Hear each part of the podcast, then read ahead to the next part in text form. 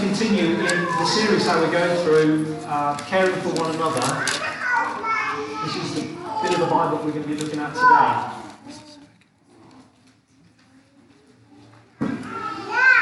So Psalm 116.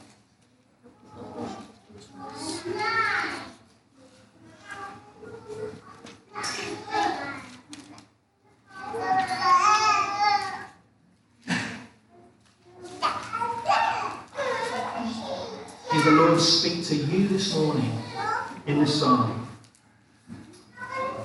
I love the Lord, for he heard my voice. He heard my cry for mercy. Because he turned his ear to me, I will call on him as long as I live. The cords of death entangled me. The anguish of the grave came upon me. I was overcome by trouble and sorrow. Then I called on the name of the Lord. O Lord, save me. The Lord is gracious and righteous. Our God is full of compassion. The Lord protects the simple hearted. When I was in great need, he saved me. Be at rest once more, O my soul. For the Lord has been good to you. For you, O Lord, have delivered my soul from death, my ears from tears, my feet from stumbling, that I may walk before the Lord in the land of the living. I believed, therefore I said, I am greatly afflicted. And in my dismay I said, All men are liars. How can I repay the Lord for all his goodness to me? I will lift up the cup of salvation and call on the name of the Lord. I will fulfill my vows to the Lord in the presence of all his people. Precious in the sight of the Lord is the death of his saints. O Lord, truly I am your servant. I am your servant, the son of your maidservant. You have freed me from my chains. I will sacrifice a thank offering to you and call on the name of the Lord. I will fulfill my vows to the Lord in the presence of all his people. In the courts of the house of the Lord, in your midst, O Jerusalem. Praise the Lord. 116. Psalm 116.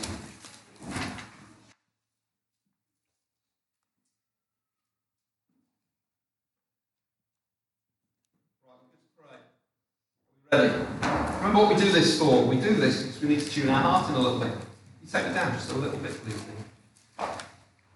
We need to tune our heart in and we need to ask for God's grace to see what quite often we're too self preoccupied to see, or perhaps situations that seem to have obscured for us. There is amazing grace. Does anybody need that today? I know I do. Let's pray. Heavenly Father, we cry out to you and we ask that you would incline your ear towards us, that we may know the great and good things that we're missing. That we may know and see something of who you are, Lord, for to see you and to know you is to love you. Lord, we pray that you would teach us to order our lives and our responses to our lives in keeping with the great grace that you show to us. Lord, come near, draw near. Come by your Spirit and draw our hearts to the truths that you would show us. Move our hearts to worship and obedience. We pray, O oh Lord, that you would be gracious and that you would make us a community of people who care well for one another's souls. Lord, we want to be that kind of people because that will show your greatness to a watching world. You deserve no less than that we care for one another. So please, Lord, be gracious to us. In Jesus' name. Amen. Amen. So we're moving on, caring for one another. And if you want to know how to care for somebody, you've got to have a working grasp of what comes at people. And what comes at people is trouble. Do you know what I'm talking about today? Troubles or trials. Those moments that seem to suffocate out spiritual life. Those moments that sort of cause us to collapse inwards in ourselves Those moments where we think, oh dear, and all we do is sort of go into a mental uh, panic mode, or else what we do is we just respond out of our instinct without connecting to the realities of God's grace and His truth. So we want to be a community who care one, well for one another, but we need to be able to grasp the realities of those influences, troubles, and struggles that come into one another's lives. So let me start by telling you about a couple, Jay and Sally. Now, Jay and Sally were desperate. They'd been married for six years, and it felt to them on a daily basis like their marriage was going through a slow and painful death. Can you imagine how suffocating that is? Any of you have ever had problems in married life or relational turmoil, you'll know that it casts a shadow over almost everything. So Jay would pull away because it hurt too much, and he would stay late and go for a drink or maybe chill out in a coffee shop after work rather than going home. He'd chat about his woes and how he was disappointed appointed inappropriately to colleagues at work or people he met at a cafe or when he'd gone for a drink. He moaned about how he was not appreciated. And in some sense, he was staying away to avoid the pain. But in another way, he was staying away a little bit because he was like, well, I'll, I'll, I'll show her what happens when she doesn't appreciate me. And that was the cycle that he got himself in for. He got this vengeful tactic to try and get appreciation and attention. But he wasn't the only one who was troubling that whole situation, bringing on this slow death of a marriage. Sally. She was so confused and she'd spend most of her days at home. And so often she would see the posture of Jay when he came home late, how he barely seemed to notice Sally and just sat in front of the telly. And she didn't do nothing with that. She just started to stoke the feelings of her own self pity. Oh, he doesn't help with the kids. He's barely ever home. He's withdrawing.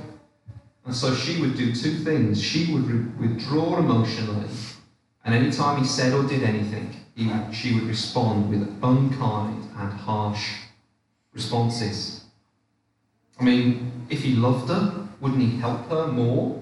So she grew more and more resentful, and coldness set in more and more. And both of them were putting incredibly serious demands one upon another. They wanted to change the other.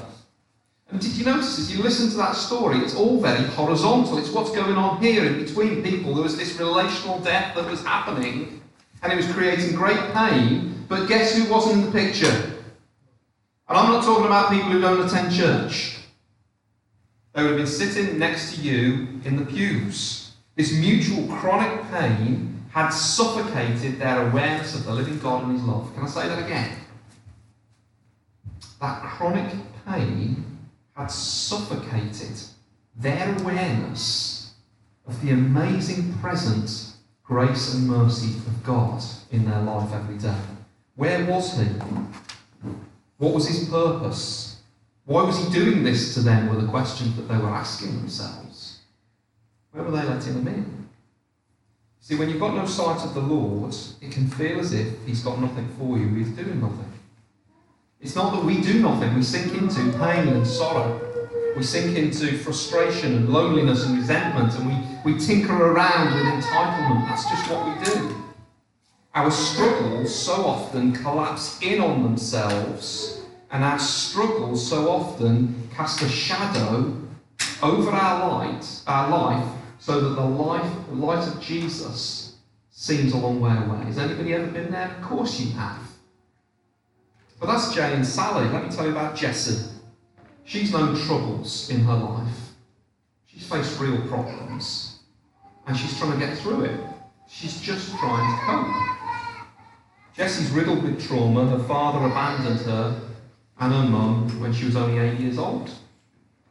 And she's old enough now that she can still just about remember what it was like to have him around. He was addictive, addicted, and abusive. How do you make sense of watching your dad knock your mother around? She's still got those haunting memories around for her. Her world is a world of internal contradictions. On one hand, she hated her dad and was so glad to see the back of him. Peter, this is more interesting than that. She hated her dad and was so glad to see the back of him. But on the other hand, her life is riddled with the emotional emptiness that comes and worthlessness from never having a father's love. She's now 22, and she leaves a massive emotional gaps in her life, emotionally and relationally. Since she was 15, she's battled with depression. And to fill the gaps and to escape the emotional torture, she comes up with strategies. She won't go near the beach anymore because if she was to wear a bikini, you'd see a whole series of marks on the outside of the thighs caused by cigarette burns. What's she doing in that moment? Those cigarette burns seem to provide a sense of control over her pain. Oh, the, the, pain isn't gone, but it's, it's under control a little bit. And it's a distraction from all that pain. She's pushed a, a sense of worth into trying to connect up with guys in the hope that she'll get some sort of intimacy uh, through offering herself out sexually. And she gets, for a moment, a sense of connection that she feels is absent from her life. But then it's quickly overrun by growing senses of, of guilt and shame that seem to bolt, um, build up, and, and nothing she can do, no matter how well she tries to perform in other parts of her life, it won't cover over those things. She wrestles with thoughts, even of thinking it's not supposed to be this way, maybe I should end this. And she's distant from God, even though she attends church. Does that sound like a trouble to you? Sounds like a very familiar story to me. The situation has overshadowed any sense of who the Lord may be. He doesn't seem like enough. What is he up to? The hurt and the pain is suffocating out, squeezing out any sense that there is a living God there. So for Jessie, her life has been profoundly difficult. There's troubles everywhere. It has overpowered her. Is there any hope for psychological, emotional, relational, spiritual hope? She's just trapped in this destruct, destructive cycle that she doesn't feel she invited upon herself. It's just what she experiences day by day. And her coping strategies seem to run the show. They seem instinctive, they seem to offer her a little bit of help. A compulsion to self harm eases the pain. She's begun to drink. A counterfeit intimacy of casual sexual encounters. Is it healing her? Probably hurting her more. And all the way through this, we begin to ask ourselves a question because she's your friend, and you say, How do I care for her? When there are these massive influences, these real troubles that seem to run the show pressing in. Let me ask you, as I tell you those two stories, how do you feel? Do you want to help? Do you want to care for somebody who's there? Is it a little bit too close for comfort because it feels so connected to your situation? You hear the, slow death of a marriage and this slow crumbling of a, of a beautiful young girl's life that seems to be just headed on a slide and entangled, pulled downwards. And all the time, the wonderful grace of the living God doesn't seem to be very real to any of them in those moments. Perhaps your story isn't quite as dramatic as either, either of those. So often we go through loads of little troubles through the week and we don't even think about it. We just go on autopilot, leaning into our own little coping strategies. Maybe you've just noticed that you're more irritable than you were a few weeks ago. Maybe you've noticed that you're a little bit more concerned and worried because, well, you started quite clearing the credit cards. Maybe there's things that you want to do with this year and there's possibilities that you can imagine and you can feel them slipping away a little bit.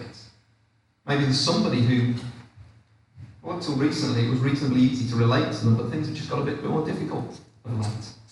Maybe it's a health concern that is pressing in. Maybe it's just a grind, grind, grind of having to bring up preschool kids. They know to wear you down. And right at this point, the, teen, the parents of teenagers going, at home,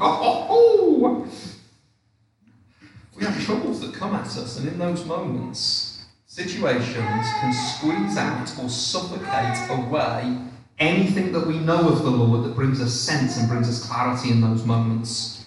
Pressure can cause us to collapse back in and forget about the wonder and the love of God. What's it mean to care for one another? It means that we want to reverse that trend, come alongside, meet people. Because God always meets people where they're at. And in case you doubted this, you want to know, Steve, how can we be so sure? Well, we've got a psalm about look for me, would you, at Psalm 116. And the first two verses, I love these, and some of you have heard me talk about these before, because in these first two verses of the, the psalm, you get the end of the story at the beginning, so you know where we're headed. And what does the, the first two verses indicate to us? That here is a guy who is desperate. Here is a guy who is needy. Here is a guy who's got to the point where he's swallowed his own pride and he's had to cry out to the living God. I love the Lord, for he heard my voice. He heard my cry for mercy. You know what mercy is? Lord, I've got nothing. This thing's running over me. I'm getting flattened here. And I need something that I can't demand, but I, I, I need a gift. I need something that's going to come to me for free. Because I know I don't deserve it, I can't earn it. I love the Lord, for he heard my voice, he heard my cry for mercy, because he turned his ear to me. That's really interesting, isn't it? The Bible tells us that the Lord is, uh, the, living God is, is spirit. It's doesn't a body. But there's like one of these anthropomorphic things going on where we, to help us get a feel of how the Lord is, he uses a physical picture of the mighty, it must be a very big ear. The mighty living God. I mean, imagine if the living God physically had an ear and he lent it in, planets would get knocked out of orbit. That mighty, huge ear is inclined in. I always think of an image that sticks in my mind of my grandfather. He died when I was pretty young. I think I can't have been more than about nine when he died, and I was a real little tearaway. And he was very hard at hearing. I remember that quite often there'd be something going on in the family, and he'd lift this old clunky, big old-fashioned hearing aid off his ear, twiddle with this little roller on the side, put it back in, and then carry on as if nothing had happened. I thought that's just plain weird. But no matter how much I was naughty, no matter how much I kicked off, no matter how much I ran around his lounge when he was telling me not to, when I came to him and I had a need, you know what he would do? He'd lean in and incline his ear. More often than not, the one that had the hearing aid, because he could hear better than that than he could with the one that could. Why did he do that? Because he was bothered about what was going on with me. And the psalmist says, because he turned his ear to me, I will call on him as long as I live. And as you guys are listening to that, you're thinking, well, what's the story behind this? And thankfully, we don't have to uh, uh, wait very, very long to find out what it is. He suddenly blurts out what was going on, what was dragging him down, the troubles and trials he was facing, the sort of things that he would tell his mates over coffee, the sort of things that he would wish people better understood about what it was like to be him. And here they are, it's summarized by one big phrase in verse 3. The cords of death entangled me. It doesn't just say death entangled me, but it's like a tractor beam, a drawing down. Imagine yourself with cords pulling you down into the dark place. Isn't that what your nightmares are about? Every single one of you in this room has been woken in the night by one of these nightmare images where there is something that is coming to grab you and pull you in and you fight and you push and you run. Something's ensnared you and entangled you, and it is leading you to your doom. That's what the image here is. The cords of death entangled me. The anguish of the grave came upon me. I was overcome by trouble and sorrow. Then I called on the name of the Lord. Oh Lord, save me. It wasn't sort of like, eh, memo. When you get a moment, you can respond. Any chance you could uh, just take a little look at this one? This was an outward cry of desperation in the midst of my situation. The Lord is gracious and righteous. Our God is full of compassion. The Lord protects the simple hearted, and when I was in great need, He saved me. And He's letting that mull around his heart for a second, and then he, he goes into the same cycle uh, again, verse 8. For you, O Lord, have delivered my soul from death my eyes from tears, my feet from stumbling, that I may walk before the Lord in the land of the living. And there's a great wonder about this because it, we don't quite know what this death like entanglement was in the life of the psalmist, but I think we're supposed to see it as a motif. In fact, there's hints that it could have been caused by grief and trouble with other people. Verse 10 I believe, therefore, I said, I'm greatly afflicted, and in my dismay I said, All men are liars. So there's some sort of relational beef going on there that is bringing this experience upon him. So I wrote down a few possibilities of what could have, it could have been. When he feels entangled by death, it could be a horrible health condition. Can I tell you that your biggest circumstance and your situation is the body in which your soul dwells? That thing that is you. You say, that is my arm, but it also is you. It is your body and it is your circumstance and situations. And do your bodies always go to plan? No, they don't. If I asked how many people didn't get as much sleep as they thought they needed last night, I'm guessing more than half the hands in this room would go up. But quite often it's more serious than that. We do have the daily aches, pains, loss of sleep, mood shifts that come with having weakened bodies. But then every now and again we have something that come along, comes along that we didn't ask for, an illness, an ailment that may be short term, hopefully for Nathan. Mark's not here today because he's got the flu. Or it could be something that is more life dominating.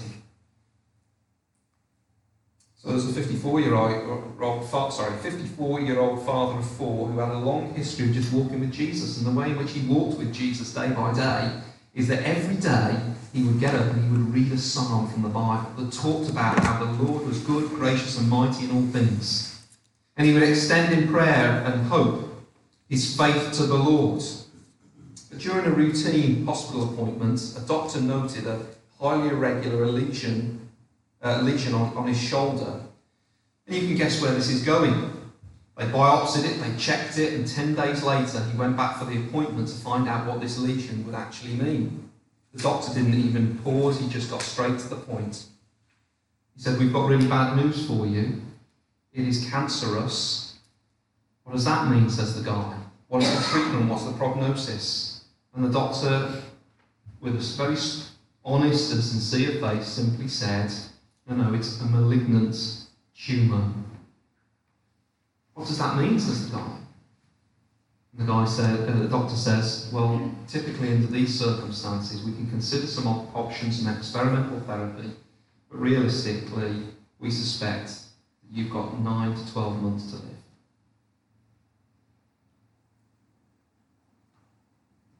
Now, those kind of moments come upon people, but this guy never thought it would happen to him. He never did.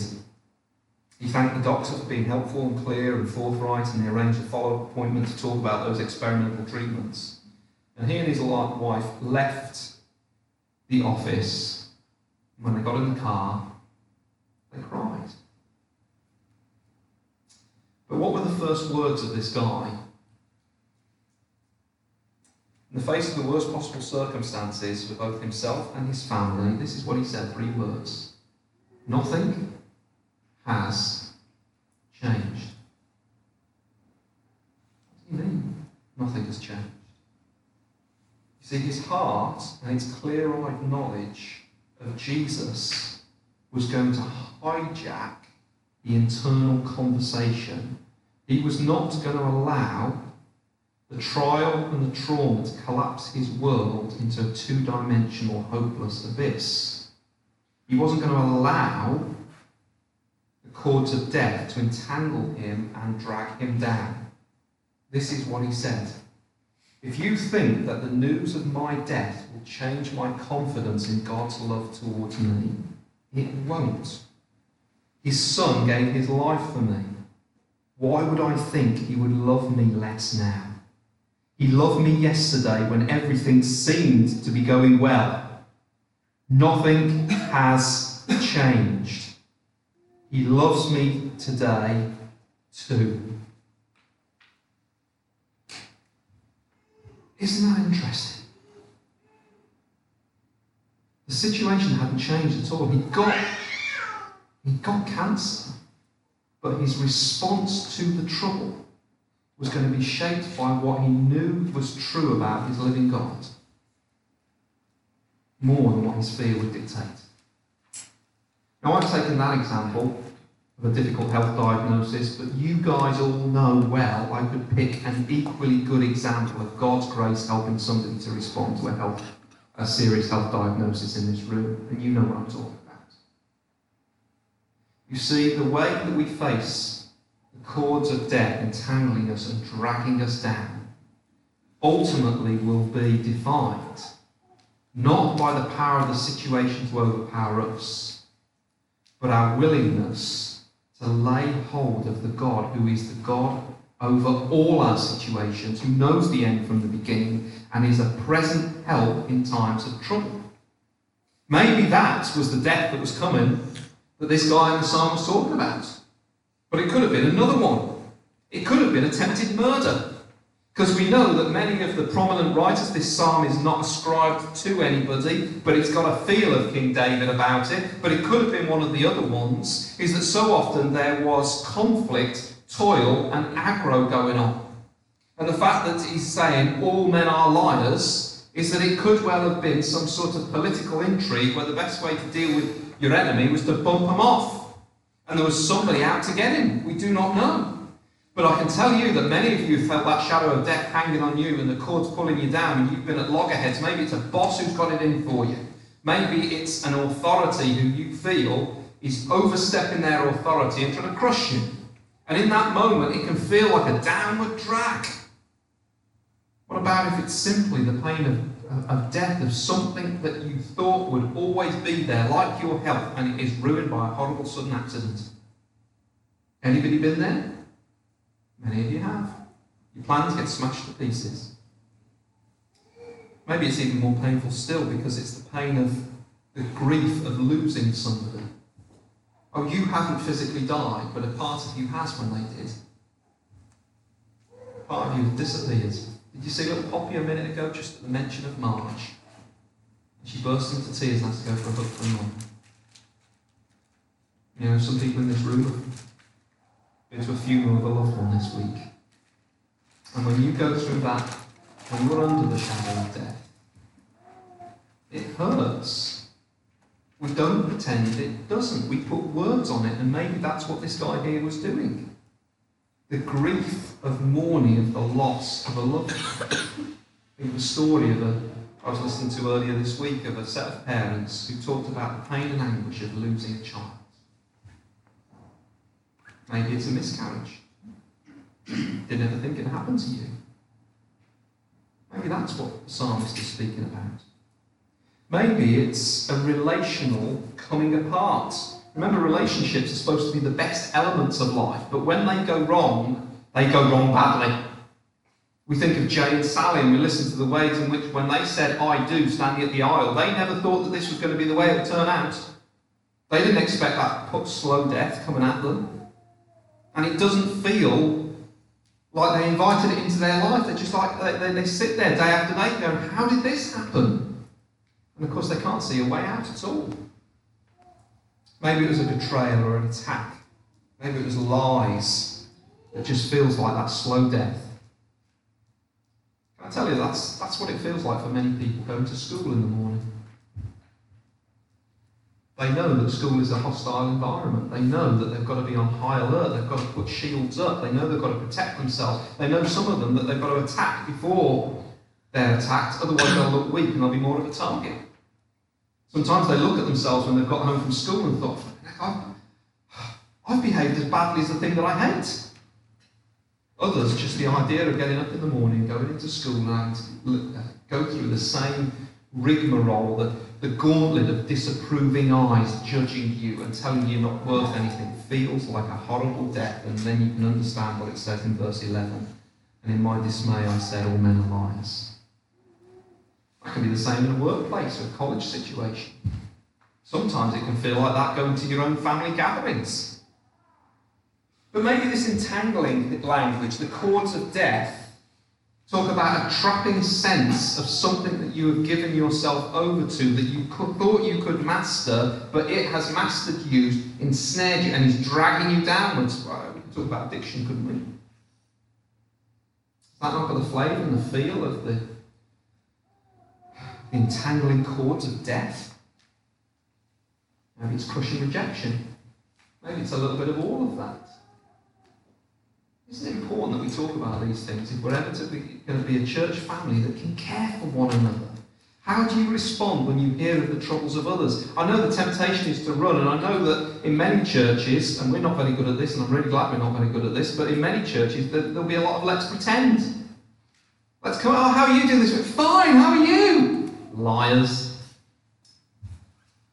This is the stuff of our life. And guess whose word addresses it? The Lord speaks to him. The Lord says, I know what it looks like. And in a minute, we're going to remind ourselves of how much the Lord knows what it looks like to live under the shadow of death. But if we're going to care for one another, what we are going to have to know is that people face really difficult things, but those really difficult things aren't the end of the story. Those really difficult things, so often when they come, we will trouble our troubles by going blind and close up the shutters to the reality of the living God. And that's what I love about Psalm 116. He is in anguish, he is in sorrow, he is struggling, but he's saying, I know that's not the end of the story because there is a Lord of grace. And this is a psalm, which isn't, means it isn't just his story, it has been given to us for what reason? So that we will sing it to one another. This is our expectation of doing life together. He wants the end of the story to be that each one of us have got alongside the other one of us so that we're all singing along together, I love the Lord. He heard my cry for mercy, he inclined his ear towards me. Therefore, I will call on him as long as I live. That's what we're going to be as a community, people. So I don't know all the things that are coming at you right now, but Love will mean that as much as I can, with the capacities are being limited, I'll be aware of some of the big ones and I'll be praying for you, but I'll also be talking to you. I'll be catching moments and saying, So, how is it going? Tell me about what you're facing. And when I hear something that sounds quite complicated, I won't just trot out a nice little, well, all things work for the, good of those who love God. That's not knowing you and caring for you well. I'm not going to throw blind Bible verses at you to make myself feel better. What I'm going to do is I'm going to listen. I'm going to listen to what that trouble and that struggle is like for you. Just like if I had Jay or Sally, what would you do with Jay or Sally? We've put them here, and they're standing here. Are you just going to start telling them, wagging the finger and saying all the things they're doing wrong? What are you doing going off and drinking and leaving your wife? You're a poor excuse. Why are you being such a nag? You know there's a proverb in the Bible that says better to live on a roof than live share a house with a, a uh, a nagging wife. I'm not going to go there, am I? Is that, is, is that the. Is that. I should see Tom and Emma looking at each other, the newlyweds as well. I'm not going to go there. Where am I going to go? I'll tell you what I'm going to do, I'm going to listen. I'm going to let Jay tell me a little bit about his disappointments, both with himself, but also about the disappointment that he just doesn't feel valued. I'm going to say you don't need to live out of that It can feel like a downward drag and a cord of death, but don't live out of that you've gone blind to the mercy of God. Have you cried out to Him for mercy? Have you asked Him to do a work in your heart that you might be singing His praises? Have you asked Him to strength, to, to warm your hardening heart and make it soft to the needs of missus? Do you think the living God might want you to love Him and to love your neighbour, and your neighbour, your wife right now, buddy? How might the Lord meet you to help you do that? How can I stand alongside you and pray with you for you to that? Or I might come alongside Sally and I say, Sally, you've got a whole stack of disappointments and you feel rejected right now. What do you do with that? Is there somewhere better we can go? Is there somebody better we can go? I'm not saying it doesn't need to change, but is there a somebody you can go to who knows what it means to be rejected? who knows what it means to have to face things on his own, who has a heart of compassion for you. What, what difference will you allow it to make in your heart? And, and as that makes a difference in your heart, how will that change your posture towards that one who quite often you feel like you need to punch, berate, to put in their place? You see what we're doing? We're saying, listen, I know your biggest problem, and it isn't the circumstance situation so often the way the circumstance and situation squeezes us, overshadows, suffocates out the grace of God, who is our North Star by whom we navigate all things, who gives us grace that is sufficient to stand in the midst of absolutely anything. Do you know what the Lord wants for Jay and Sally? Or for Jesse? We haven't got time to talk about Jesse. Do you know what the Lord wants? I don't know quite how he's going to get there because he does this slightly different in everybody's life. Shall I tell you what he wants for Jesse? I love the Lord, for he heard my voice. He heard my cry for mercy. Because, he's tur- because he turned his ear to me, I will call on him as long as I live. So I don't know what the details will play out in those two example lives, or even in yours, but I know the direction of travel. The Lord will glue us together into a community who are helping one another to sing that, quest, uh, sing that song. Some of you are sitting there with your fingers crossed going, Well, I really hope those kind of trials and troubles don't come my life. Tough. We're not in the glory lands yet, we're in the shadow lands. If you feel like you're sailing over them at the moment, I'm really happy for you, but don't be presumptuous. You don't know what tomorrow holds. But we can know the one who holds the future. And so, as I wrap up, I want to remind us of something that it'd be very, very easy for us to forget. And the thing that we need to realise is where our hope will be based. What is the character of our God? There are two things about the Lord we need to know. There are two things about the Lord that this psalmist uh, assumed on, and he, he, unpacks just a little bit. The first one would, would be this it's, it's his person, who he is and what he's like. And we've got a little bit of an indication of that in that psalm. He's the one who, though he threw the stars into space, though he's got very, very big ears, he makes them available to the smallest and insignificant and most worthless of people. Can you trust somebody like that? That's his person. You can trust him. But then there are his mighty deeds, the things that he does to secure his people for eternity. If you miss those, then you won't know why to trust him. And if we want to know what the Lord is like with that, we have to go one place and one place only. We have to go to a hill just outside of the city of Jerusalem nearly 2,000 years ago. That is the source of the light that can be found when we feel things pressing in against us. It is the light of the presence of the Saviour Christ. Remember, I've probably told you this before. Here is the Lord who, on his own choice, he accepted the world's worst job description. Anybody here want to plunge into death? Anybody say, you know, oh, we need somebody to do it? Cosmic death.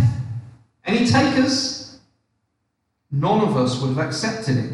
None of us would have been up for it. But he was told from the beginning what it would require. He would have to experience all the things that you fear most and spend every one of your waking moments trying to avoid. Are you with me? Jesus volunteered to be entangled by the cords of death. Can you trust somebody who would do that for you? Can you offer somebody like that out to somebody who's struggling? If you've got a friend in sorrow who's mourning and grieving, can you offer that one out? Of course you can.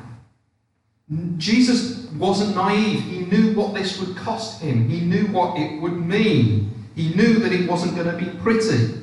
He knew that he would be despised by the ones that he came to love. He knew that he would be betrayed by those who were closest to him. He knew what would physically be done to his body, the physical death. He knew that he would be rejected by the very ones that he made. He accepted that he had come to die. Death was his job description. How do you like that?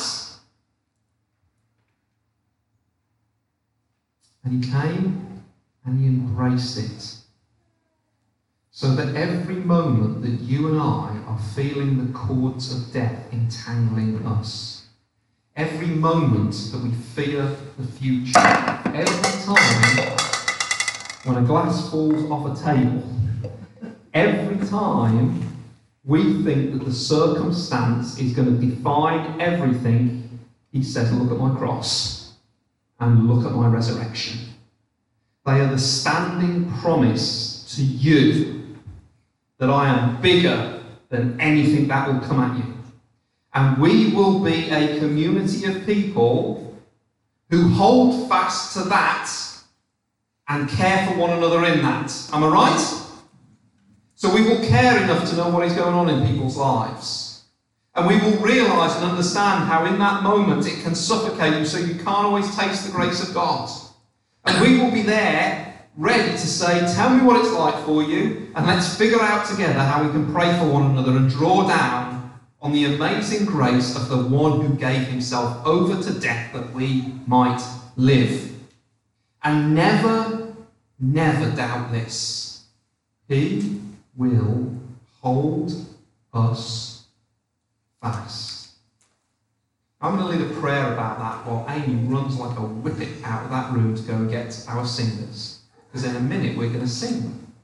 But with the rest of you, join me as I pray.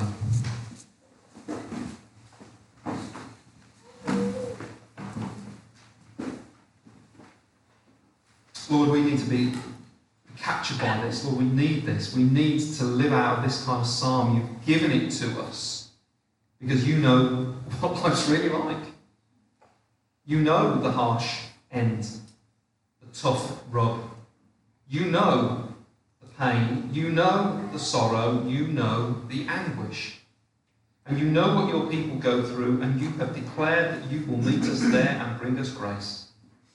And we pray, Lord, that we would be a community of people who grow in caring for one another. Forgive us everything inside of us that assumes that you have little to offer and that the circumstance is more powerful. Forgive us every time when we have willfully believed the lie that you don't care. Forgive us every moment when we have been too bit too quick to give advice rather than share grace. Make us a community who care for one another by understanding well the pressures that one another face and being pre- prepared to come before you with that. For we ask in Jesus' name. Amen.